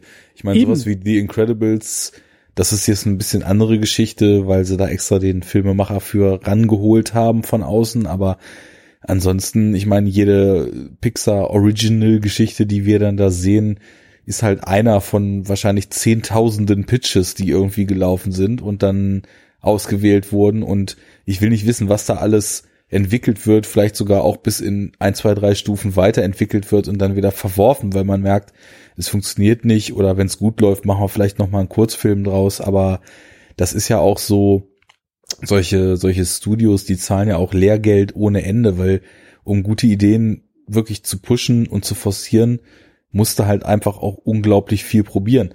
Und dann kann halt immer irgendein CEO reinkommen und sagen, okay, also 98 Prozent von euch finden diese Idee halt mega scheiße, aber mich haut sie um. Hier ist das Green Light, alles andere auf Eis legen, go for it.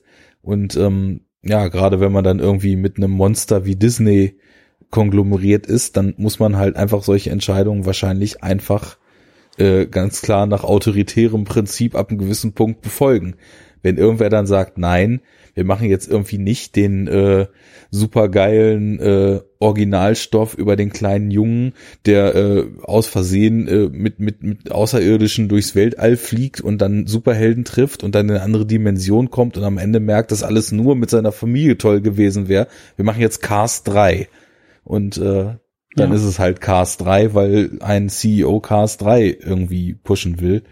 Also das, das sind so komplexe Mechanismen, die da laufen und auch äh, ohne dass man da einen Einblick hat, kann man da, glaube ich, schwer drüber richten, was da passiert. Aber ich glaube schon, dass Disney einfach eben auch als Merch und äh, Melkmaschine dann im Hintergrund die Fäden zieht und sagt, das läuft, mehr davon, bitte mehr davon. Ja, und ich glaube eben, dass gerade bei so Fortsetzungen, also bei was war es denn, die Monster-Universität, die ich jetzt auch nicht so toll fand und, und eben auch den Findet Dory. Ich glaube, dass da auch ähm, also klar, mit den Fortsetzungen kannst du natürlich auch den Nachwuchs intern dann mehr Verantwortung geben, so, weil die Figuren sind etabliert, die Welten sind etabliert und ich glaube, dass das auch ein bisschen so als Chance genutzt wurde, um eben Nachwuchs an die ersten eigenen langen Filme zu lassen und die halt mehr zu involvieren. Aber das muss halt auch funktionieren. So. Und ich glaube, mhm. dass das mhm. halt eben, das meine ich auch so ein bisschen mit Verzetteln. So, du hast zwar die alte Garde der, der, äh, ich sag mal, Hitlieferanten, so die sich schon bewiesen haben und gezeigt haben, dass sie es können, aber die können und wollen auch nicht auf Ewigkeiten irgendwie Fortsetzungen machen und Filme irgendwie konzipieren und gleichzeitig muss der Nachwuchs aber auch reifen und sich, wie du sagst, auch ausprobieren dürfen und ähm, ja, ich glaube, dass Pixar da äh, eine Zeit lang eben, plus eben die Oberchefs von Pixar dann irgendwie auch noch drei Türen weiter eine ganz andere Abteilung irgendwie aus dem Karren ziehen müssen. Und ich glaube, dass da einfach auch viel, dass man sich da auch viel verzettelt hat irgendwie. Ähm, ähm, ja, so, so um die, um, um, ja, so nach der Übernahme vielleicht, so die fünf, sechs Jahre direkt nach der Übernahme, äh, vielleicht sogar noch ein bisschen länger, dass das einfach auch eine große Herausforderung für alle war. Und äh, ich glaube, dass Pixar da so langsam auch auch äh, rauskommt. Ich bin, wie gesagt, sehr gespannt, was da eben auch noch die nächsten Jahre so auf uns zukommt. Und ähm, ja, ich glaube schon, dass da noch, dass da noch was geht. Und ähm, ja, irgendwie versuchen, den Bogen wieder zurück auf die Incredibles zu holen, aber äh, von denen wir ja irgendwie auch kamen und äh, um die es ja auch irgendwie ging. Aber ähm, ja, ich meine, dieses Experiment hat sich ja eben positiv bewiesen mit Brad Bird als Außenstehender, der ähm, nicht nur die Verweise auf das Superhelden-Genre eben liefert, sondern ja auch, äh, was sehr lustig ist, weil er später selber eingemacht hat, so auf Agentenfilme. Ein bisschen Mission ja. Impossible fand ich hier auch drin. James Bond natürlich, so auch durch die, durch das Setting, so durch diese 60er Jahre. Aber die Nachricht, die sich selbst zerstört, ne, so, passen Sie gut ja, auf, ja. Mr. Incredible. Äh, da hat der Film erstmal schon mal Tablets vorweggenommen, ne? Also Pixar gehörte wahrscheinlich Stimmt. noch zu Apple damals. Aber auch nee, so also, crazy, ne? Weil die Tablets in den 60ern ja dann waren. Also Retro-Futurismus oder so. Ja gut, da haben sie wahrscheinlich noch Stanislav Lem als Consultant gehabt und der hat das schon gerichtet. Sehr gut. Ähm, das, das war auch noch so ein Punkt, ähm, diese extremen Anspielungen und eben nicht nur Anspielungen, sondern ja, man muss eigentlich schon sagen, das extreme Übernehmen von Motiven aus anderen Filmen ich hatte ja vorhin so ein bisschen spitzfindig in die Richtung argumentiert und äh, das war erstmal nur so als kleines Bring It On zu verstehen, weil ich mag den Film ja auch. Also er hat mich jetzt, ähm, es war so eine Mischung. Ich, ich hatte das Gefühl, ich verstehe viel besser jetzt, was er macht, abgeholt hat er mich trotzdem früher irgendwie noch besser. Aber das mag vielleicht auch wirklich aus diesem großen persönlichen Problem mit veralterter Animation so heraus äh, ein bisschen begründet sein. Aber der Grund, warum ich das vorhin gesagt habe, war also vor allem, ähm, als sie dann irgendwann auf diese Insel kommen und äh, er oder die ganze Familie, ich weiß es nicht, erstmalig oder zum zweiten Mal da gegen diese gegen diese, ja, nennen wir es mal, aus äh, irgendwo zwischen Matrix und War of the Worlds ents mhm, entsprungenen mhm. äh, Kugelroboter kämpft. Da war es mir mit der Zitatschlacht wirklich echt zu krass. Also ich glaube, dass genau als die Familie dann auf den, auf das, äh, auf die Insel auch kam, da ist also in einer Abfolge von zwei Minuten wird da, wie gesagt, Matrix War of the Worlds zitiert. Das alles in diesem James Bond Vulkaninsel-Setting, was ja irgendwie komplett aus äh, You Only Live Twice ist, ne, wo Connery auch, also wo selbst der, der Villain dann noch diese Basis innerhalb des Vulkans hat und selbst diese Züge so fahren, wie sie hier auf dieser Insel fahren. Ähm, dann, dann wird äh, Star Wars 3, dann wird Star Wars 6 zitiert, dann wird Indiana Jones zitiert mit der Kugel, die hinterher rollt und äh, in kürzester Zeit noch zwei, drei andere Sachen. Irgendwann, also was ich ja charmant finde, wird irgendwie sogar Asterix erobert Rom zitiert, als äh, der, der Speer geworfen wird und der Junge hinterher rennt, ne, wo ja Asterix irgendwie diesen Wettbewerb da hinter dem Speerwerfer hermachen muss. Und es kommt und kommt und kommt und ein Zitat am anderen. Und also das, da habe ich so ein bisschen den Lego-Movie-Effekt gehabt, weil ich mich dann gefragt habe, so kompetent das gemacht ist und vor allem auch in dieser Action-Szene, das ist ja auch was, was man mal sehr positiv hervorheben muss, wie schön mit den Fähigkeiten ja, dieser einzelnen ja, ja. Helden im Miteinander gespielt wird. Also das ist wirklich so, das ist so die, die Generalprobe für das Avengers New York Finale, sage ich mal. Mhm. Ähm, mhm wo wirklich, äh, also was für mich, ich habe den Film nach wie vor nur ein einziges Mal gesehen, aber was für mich nach wie vor in so einer großen, auch computerlastigen Action-Szene das Nonplusultra ist, wie man in einem Team von Helden mit den einzelnen Fähigkeiten umgeht. Ne? Also ja. äh, das ist für mich bis, bis dato dann wieder unerreicht, aber das fand ich eben jetzt hier auf dem Sektor, wie es agiert in diesem Dschungel, total ebenbürtig, weil es wird wirklich mit den Fähigkeiten gespielt und die Action-Szenen sind kreativ durchgestaltet, sodass eben immer wieder Situationen entstehen, die nur wahlweise einer lösen kann, aber die eben auch nur in dem Miteinander dann teilweise zu lösen gehen.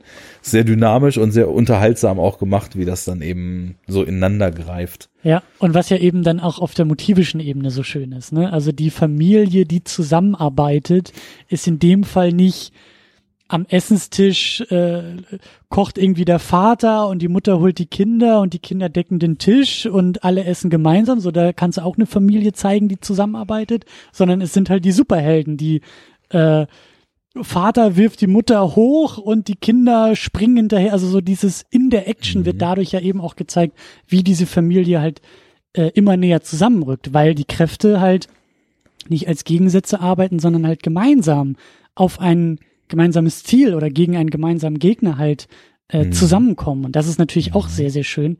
Und das ist mir auch aufgefallen. Also ich habe ja, äh, für mich war ja 2018 wirklich auch nochmal so ein, so ein, so ein ähm, Aha-Erlebnis im Superhelden-Genre mit diesem Spider-Verse-Film, der mir so die Schuhe ausgezogen hat, weil ich halt mit dem Film und auch, also mit diesem mit diesem Eindruck immer noch so im Kopf und auch so ein bisschen im Herzen habe ich jetzt auch den ersten Incredibles geguckt, der auch von der Action her einfach teilweise total geile Momente hat, bei denen du, bei denen ich nicht mal auf die Idee kommen würde, wie das irgendwie in Live-Action und ja, wahrscheinlich dann auch mit den Computern, aber diese, diese, dieses organische, dieses flüssige, dieses Ineinandergreifen und wie denn sich die Action entfaltet, da gab es einfach so ganz tolle Momente, auch bei den Incredibles, wo ich gemerkt habe, was für eine Chance eben auch dieses ähm, die Animationstechnik, das Animationsgenre ja, ist, wenn man so will, für Superheldengeschichten.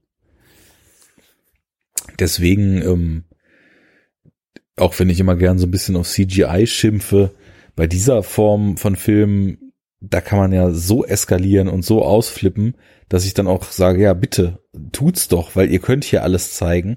Ja. Wogegen ich dann so bei Live-Action-Filmen oft das Gefühl habe, da soll mir alles gezeigt werden, aber es ist einfach too much, weil ja, solche Sachen wie, dass die Physik stimmt und so weiter, das, das spielt natürlich auch in so einem Film hier eine viel geringere Rolle, weil es einfach ganz klar fiktional und abstrakt dargestellt ja. ist in dieser Animationstechnik. Das ist der da Punkt, ja.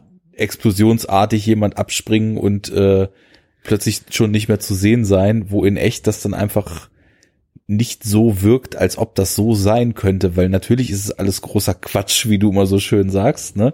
Typen in Unterhosen, die da irgendwie sich die Köpfe einhauen und Laserstrahlen schießen, aber trotzdem, man hat ja so ein ganz automatisches, ganz instinktives Verständnis in seiner Wahrnehmung von Bewegungsabläufen und da wird dann mit diesen Full Body CGI auch immer wieder so, ja, jetzt mittlerweile nur noch in Uncanny Valley Region, in ja. Spider-Man von 2002, ja. in ganz klar sichtlicher Region, aber dann eben widersprochen und ähm, da beißt sich das Gefühl, was bei Animationen natürlich nicht so ist. Deswegen. Es ist halt. Mensch, äh, diesen Spider-Verse, den muss ich echt eigentlich auch noch mal im Kino sehen. Der läuft hier auch immer noch. Ein klare Empfehlung. Ich hab's, also, ich hab's versprochen. Ja, also es, äh, ich go for it. Ich meine, es ist halt, ne? für mich der beste Film des Jahres. Aber da, da, da kann ich auch wieder zurückgreifen und äh, wieder äh, auch einen anderen heißgeliebten Film von mir zitieren. Es ist halt wirklich der Schlüsselsatz, You will believe a man can fly. Und bei Realfilmen haben wir halt heutzutage die Computer, die halt dann die Drahtseile wunderbar irgendwie wegretuschieren können. Aber die Glaubwürdigkeit ist halt das Entscheidende. Und die mhm. Glaubwürdigkeit musst du halt, also die ist halt schwieriger zu erreichen in einer Materialschlacht von 250 Millionen Dollar mit irgendwie einem äh, riesengroßen Cast aus irgendwie äh, sechs, acht oder zehn verschiedenen Franchises in, äh, in, in Avengers-Form, so wo dann irgendwie Tony Stark gegen Spider-Man mit Incredible Hulk und äh, die Guardians sind auch noch dabei. Also da die Glaubwürdigkeit zu wahren, auch auf technischer Ebene, wenn der eine den anderen durch die Gegend schmeißt und einer fliegt hinterher und fängt ihn auf und schmeißt zurück und so, da sind einfach ähm, da, da sind die Herausforderungen anders und größer, als wie du sagst, einmal so eine computeranimierte und auch sehr äh, karikierende Welt zu konstruieren und in die tauchst du ein und dann bist du drin und dann kann da auch passieren, was auch immer passieren will. So diese, diese, dieses Eintauchen und dieses Aufrechterhalten von Glaubwürdigkeit. Das sind schon, das macht halt einen Unterschied aus. Und das war für mich, wie gesagt, bei Spider-Verse und eben jetzt auch nochmal bei dem, bei dem ersten Incredibles äh, nochmal so ein Schalter, der sich umgelegt hat, zu merken, ja, es ist, es ist doch was anderes, wenn alles aus dem Computer kommt. Ähm, es ist halt, es, es, es bringt neue Freiheiten mit sich, die deutlich dann auch zu erkennen sind bei diesem Film. So. Und ähm, das fand ich halt auch schön. Also obwohl der Film, obwohl Incredibles technisch, wie wir ja auch schon gesagt haben, wie du so schön meintest, mit diesen äh, Pixel-Tapeten aus PlayStation 1 Zeiten äh, so teilweise aufwarten, ähm, hast du aber in Bewegung und in Action-Momenten und in Fähigkeiten und Superkräften und so in diesen Momenten hast du denn aber was anderes gewonnen, finde ich. Ja, klar. Ja. Deswegen, also der, der emotionale und der erzählerische Kern, der stimmt auf jeden Fall. Und das kann ich mir besser reintun, wenn der Vibe stimmt, die Aussagen stimmen, die Figuren stimmen, dass alles einfach eine schöne Geschichte mit schönen Momenten ist, als wenn ich in technischer Perfektion absolut lieblosen Mist hingerotzt kriege. Und ja. insofern äh, ist das auf jeden Fall, ich kann es nicht ausstellen, dass es den Sehgenuss schmälert, aber das ändert nichts daran, wie ich diesem Film gegenübergestellt bin oder gegenüber eingestellt bin, dass ich äh, sowohl in dem, was er halt inhaltlich tut, als auch in dem, wie er es damals umgesetzt hat, äh, auf jeden Fall sehr positiv bin. Was für mich ein kleiner Dämpfer ist, ist der Willen, muss ich sagen. Ähm, ich weiß nicht, ob es damals schon so ein krasser Trope war mit der Figur aus der Vergangenheit des Heldens, die, die irgendwie ähm, sich missverstanden fühlt und dann das ganze Leben nur darauf hinarbeitet, zu intrigieren und die, die, diesem Helden dann den finalen Schlag zu versetzen und die Rache auszuüben. Ähm, ich, ich krieg's sogar nicht mal wirklich bis ins letzte klar, wo ich das so genau in der Form dann auch aus den Superheldenfilmen, die ich kenne, herkenne. Amazing Spider-Man 2 vielleicht? Ja, den habe ich ja gesehen? irgendwann abgebrochen. Ich weiß nicht, ob ich so weit gekommen bin, kann sein. Aber das ist auch da der große Aufhänger. So. Spider-Man hat vergessen, dass er mal den Elektro gerettet hat und dann ist er sauer. und ähm, wird böse, aber da kommen wir ja dann auch noch drauf zu sprechen. Ja, großer Sport. Ähm. Ich habe das hier mit Augenzwinkern gesehen. Ich habe das hier irgendwie auch so als als Spiel und als Hommage irgendwie auch gesehen. So auch auch weil da diese diese James Bond Referenzen irgendwie so dieser dieser also es hätte ja nur noch gefehlt, dass er sagt, no, Mr. Incredible, I expect you to die.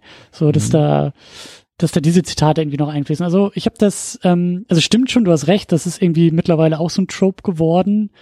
Ähm, ich fand es aber irgendwie witzig, dass so sein größter Fan sein noch größerer Feind wird, weil da der Respekt fehlte als Mr. Incredible früher und ähm, das ging schon, aber ja, die Aussage ist natürlich und auch wieder schön, auch vor allem witzig. Ja, vor allem, also ich, äh, das, das erzählt uns ja auch wieder viel über das Heldsein, wie er quasi alle anderen Superhelden dann ausschalten möchte. Ja, aber genau. nicht nicht äh, aus den den also es gibt ja eigentlich keine richtigen Gründe dafür, aber vor allem aus dem Grund, dass er dann den Zuspruch eines Helden als einziger noch bekommt und als einziger dann äh, quasi offiziell die Welt gerettet hat, wo der Film uns ja zeigt, ja, wenn du einfach gut bist, dann und äh, deine Energie, die du hast und deine Motivation für was Gutes nutzt, dann kommt das halt ganz von selber. Also da musst du dich halt nicht an irgendwem rechnen, äh, rechnen oder dich als Alleinstellungsmerkmal äh, quasi rar machen und der einzige Held sein, sondern äh, ist es dann einfach so, dass das von selbst kommen würde. Aber das hat er halt so elementar missverstanden an diesem Konzept des Superheldens. Ja. ja. Und äh, deswegen ist das auch ne, also ein schöner Teil der Erzählung, der uns über das Superheldsein natürlich auch schon wieder äh, interessante Aussagen mitgibt, so und oder, oder ja auch augenzwinkernd vielleicht die Aussagen mitgibt. Da hast du schon recht. Und eben auch so dieses, äh, was mir jetzt auch gerade erst klar geworden ist. Er ist ja Fan. Er ist ja selber Fan eines Superhelden und eifert ihm nach. Und für ihn ist der Ruhm das Entscheidende bei der ganzen ja, Sache. Ne? Der Ruhm, also deshalb, weil Mr. Incredible halt diesen Ruhm hat, äh, äh, äh, blickt er irgendwie auf und will ihm dann nacheifern, in, nicht indem er, wie du sagst, was Gutes tut und die Welt verbessert, sondern selbst berühmt wird. Ja. Und das tut er halt, in, also das tut er ja auch sehr logisch auf seine Art und Weise, weil es geht nicht darum, die Welt zu verbessern, es geht auch nicht darum, zu sein, wer man ist, sondern es geht nur darum, berühmt zu werden. Und das ist irgendwie, das ist irgendwie auch spannend für einen Film, der irgendwie äh, 2004 gemacht wurde und wenn du jetzt, ich meine, ich habe vielleicht auch jetzt am Wochenende diese diese Fire-Doku auf Netflix gesehen, diese äh, ähm, über dieses komische Festival, was da irgendwie in die Hose gegangen ist. Und da gibt's halt auch so Punkte, die die ich auch drüber nachdenken lassen, was eigentlich Social Media Fame noch mit der Wirklichkeit zu tun hat. Und dass irgendwie alle nur nacheifern oder alle irgendwie gesehen werden wollen und berühmt sein wollen, aber nichts mehr leisten wollen oder können. Und mhm. dieses Konzept von Fame und Berühmtheit, berühmt sein und berühmt sein wollen, ist bei uns in der Gegenwart irgendwie auch noch, hat nochmal einen ganz anderen Spin, den es 2004 so gar nicht gab. Mhm. Auf eine gewisse Art und Weise. So. Ja, trotzdem schon irgendwie auch nochmal spannend. Okay, also Tja. ich glaube, dann ist es vielleicht auch gar nicht so der Willen, dann ist es vielleicht auch einfach nur die Materialschlacht am Ende, die mich wie immer total ermüdet hat, weil so die finale Action-Szene da in der Stadt, das ist für mich wieder leider uninspiriertes Blockbuster-Getöse. Das hat mir keinen Spaß gemacht, wohingegen die Action-Szene auf der Insel halt wirklich richtig, richtig gut war. Aber am Ende so, ja, da knallt's halt, da gehen halt Sachen kaputt. Ja, und ja. dann ist, dann ist alles gut. Und äh, ja, es gehört leider auch irgendwie zum Genre dazu. Also hat man hier nur folgerichtig als Kommentar auf das Genre auch das eingebaut. Aber ich finde es immer schade, wenn man in einem Werk schon solche Sprünge hat. Und genauso wie das mit der Animationsqualität so Dschungel versus Stadt ist, finde ich es halt auch total schade, dass es so wirklich supergeil choreografierte Action gibt und dann nur so brachialo Geholze am Ende, was mir zumindest absolut nichts gibt. Ähm, ja, persönlicher Geschmäckle bezüglich großen Action-Set-Pieces. Wie sieht's denn so aus mit äh, Bedeutung für das Genre? Also mit äh, was was was macht der Film denn fürs Genre? Oder gibt es vielleicht etwas, was wir jetzt an diesem Film feststellen können, was das ganze Genre betrifft? Fällt dir da vielleicht also, was ein? Für mich, wie gesagt, ist das wirklich auch äh, nicht nur milde, sondern schon in recht starker Ausprägung der erste Meta-Superheldenfilm. Also der erste Film, der wirklich schon zurückguckt und sagt, okay, hier gibt es jetzt ein Genre, das bedient sich dieser Elemente. Wir feiern jetzt einen Haufen dieser Elemente einfach mal ab und bedienen die Muster, aber halt mit einem eigenen Stoff, in dem wir irgendwie viel, was es schon gibt, einfließen lassen, ohne uns konkret auf einen Comic oder so zu beziehen. Ja. Deswegen ist es, finde ich, ein sehr wichtiger Vertreter des Ganzen sogar. Ja, ich habe ähm, auch noch äh, was was beobachtet. Ähm, äh, ich glaube, Samuel L. Jackson ist der König des Superhelden-Genres. ja, er ist in jedem Film dabei. Also er ist bei den Incredibles als dieser Iceman äh, dabei. Genau. Er ist natürlich der Avenger als Nick Fury, der die Avengers überhaupt erst erfindet. Und was wir ja auch eben jetzt aktuell haben im Kino, er ist halt in dieser East Rail Trilogie von M. Night Shyamalan dabei. Also in Unbreakable haben wir ihn ja auch schon gesehen. Ja. Ähm, jetzt muss er noch irgendwie den Sprung ins DC-Universum schaffen. Als was auch immer, als Synchronstimme bei Aquaman von einem Schlagzeug spielenden Hai oder so, ist mir egal. Aber also Samuel L. Jackson baut sich da wirklich eine Legacy auf für das gesamte Genre. Du vergisst noch diesen Film, den Frank Miller dann auch noch gemacht hat, ähm, nachdem sein Sin City verfilmt wurde. Wie hieß der dann nochmal? So, der hat so einen richtig trashing Ruf und war so, so richtiger geiler Trash. Comic-Verfilmung. Könnte mhm. man auch so vage als Superheldenstoff äh, werten. Oh, ich komme nicht drauf. Den fand ich auch so richtig geil, weil es halt The einfach. Spirit? Genau, genau, The Spirit. Der war so geil. Das da spielt auch so Jackson auch mit, oder was? Ich glaube schon, ja. Ja, steht hier auf der Liste, ja. Ja. Oha. Ah, das war so richtig, so richtig schöner Schund. Naja, äh, ich weiß nicht, ob wir den besprechen, aber ansonsten müssen wir den zumindest mal erwähnen, wenn wir Ach so, nee, Sin City ist ja, haben wir ja gar nicht auf der Liste, weil Comicfilm, aber mit Superhelden nicht viel zu tun. Mhm. Oder? Nee, ich glaube, den haben wir auch ausgeklammert. Sin City. Genau aus der Begründung, ja. Mhm. Na gut. Ja, denn, also. Äh, ja, gibt's noch irgendwas für fürs Genre? Ich finde die Beobachtung sehr gut mit dieser mit dieser Metaebene. Wir haben schon gesagt, eben auch ohne Comicvorlage was ja auch äh, immer mal wieder Thema wird. Ja, ähm, Computeranimationsfilm natürlich, ne? Genau. Ähm, und äh, was ich äh, ganz interessant fand, ähm, dass da die, also dass es einen Begriff gibt. Ich glaube, sie haben immer, also ich habe den auf Englisch geguckt, sie haben immer von Supers gesprochen. Ja, hieß es Super. Super. Also mhm. ähm, das, was bei den X-Men die Mutanten sind, wofür es definitiv einen Begriff gibt, ähm, was äh, ja, also es gibt ja ganze Filme oder auch Franchises, die überhaupt nicht mit einem Begriff für diese außergewöhnlichen Helden oder eben auch Bösewichte irgendwie arbeiten. Ich glaube, bei Batman ist das nicht einmal irgendwie ein Thema, das, oder überhaupt bei DC. Ich glaube, da gibt's dann irgendwann, wie haben sie es, haben sie es nicht irgendwie auch ex, oder Metahumans oder so, haben sie, glaube ich, später mal irgendwie bei Justice League oder bei Batman wie Superman gesagt oder so. Aber zumindest so bisher im Genre gehört haben wir selten einen Begriff für unsere außergewöhnlichen Figuren. Was auch mit Sicherheit daran liegt, dass es bis jetzt auch fast immer nur den einen Protagonisten gab, der Stimmt. dann in einer Welt, in der es sowas überhaupt nicht gibt, zum Held geworden ist. Und das war nämlich auch was, was ich noch sagen wollte, dass also gefühlt erstmalig hier eine Welt vorliegt, die, wenn wir jetzt in heutigen filmischen, äh, heutigen filmischen Mustern denken würden, quasi die Steilvorlage für das Shared Universe wäre, weil es hier total normal ist, dass es nicht nur Mr. Incredible, sondern hunderte von Superhelden gibt, ja. die ja irgendwie wahlweise an ihrem Cape zugrunde gehen oder nicht. Und, Jetzt weißt äh, du auch, warum man kein Cape tragen, tragen sollte, ne? Ja, warum macht denn Superman das dann?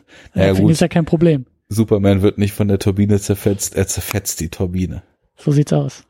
Anne, du machst deine Hausaufgaben gemacht. Ich bin sehr begeistert. Also. Ja, Superman ist eigentlich Chuck Norris und damit ist alles gesagt. so sieht's aus, ja. Ja, aber da hast du recht. Also ein größeres Universum, was wie gesagt eher noch bei den X-Men zu finden ist. Da gibt's ja diese, dieses, ja gut, auch stimmt, dieses Gefühl von, ja. da ist noch mehr hinter dem Horizont, den wir ja gar nicht irgendwie erahnen können. Aber es ist äh, durchaus noch seltener, dass diese größeren Welten irgendwie ähm, angedeutet werden oder erzählt werden, weil ja, wir haben, wir haben, äh, ne, der, der Batman bei, oder auch hier Spider-Man, das ist ja immer ein großes Ding, wenn auf einmal der nächste Gegenspieler auftaucht. weil äh, Spider-Man immer noch denkt, er ist der alleine ja. unterwegs. Ähm, das ist so die einzige äh, außergewöhnliche Figur, die außer Spider-Man so auf den Plan tritt und auch bei den X-Men, das sind halt die Mutanten und die werden dann eben als begabt oder eben auch als äh, naja, von den, von den Hatern eben als, weiß ich nicht, irgendwie abnorm angesehen. Aber da spricht ja auch die ganze Zeit niemand von Helden, sondern da geht's ja. auch immer eher darum, dass, äh, ja, weiß ich nicht, dass, dass sie einfach anders sind und äh, in der Welt dann eben auch ausgegrenzt werden. Aber hier ist ja wirklich der Begriff des Superheldens komplett etabliert, ne? des, des Supers und die sind ganz klar als äh, noch über der Polizei agierende ja. Lebensretter und Verbrechensbekämpfer eben angesehen und auch respektiert, bis dann die Presse ihren äh, Job nachkommt und da mies Schreibe abfeuert. Ähm, ja. Ja, auch interessanter Aspekt. Ja, steckt mehr drin, als, als, als ich auch am Anfang dachte. So, ich dachte, ja, kleiner süßer Pixar-Film und jetzt haben wir hier auf einmal viele, viele wichtige Dinge fürs gesamte Genre rausgearbeitet. Deswegen ist die Frage, glaube ich, eigentlich hinfällig. Ich stelle sie trotzdem. Gehört er in das Genre? Ist in die Incredibles, die Unglaublichen, ist das ein Superheldenfilm? Aber selbstverständlich. Ja, da sind wir uns doch einig. Äh, Sehe ich genauso. Ja, dann äh, bleibt eigentlich nur noch zu klären, was die Hausaufgaben zum nächsten Mal sind. Und ich finde, das sind sehr erfreuliche Hausaufgaben. Ich glaube auch für dich. Ich glaube für alle Beteiligten, die hier zuhören. Wir werden nächstes Mal Batman Begins besprechen. Juhu. Christopher Nolan. Mhm. Ein schön, Reboot. Mhm. Ähm, Dark and Gritty. Wegweisend als ja. Kompass für die nächsten Jahre ja. von allen. Ja. Und, das ist ja auch mal wieder schön, ich meine, in dieser Ausgabe war es auch, aber eine sehr erfreuliche Filmsichtung. Ja, auf jeden Fall. Also den habe ich auch immer sehr gern gemocht und ich habe jetzt auch länger keinen von den Nolan Batmans mehr geguckt. Zwei, drei Jahre vielleicht, das letzte Mal ja. Dark Knight sah. Da habe ich Bock drauf. Und da habe ich auch Bock, nochmal reichlich die Comics zu wälzen, bis wir dann uns am Mikro einfinden. Stimmt, stimmt, ja. Weil ich habe die ganze Zeit gedacht, so, oh, ich habe mir schon so viel Batman-Bände auch äh, mal gekauft und dann liegen die meisten, also bei mir ja dann digital noch rum, ohne dass ich sie gelesen habe.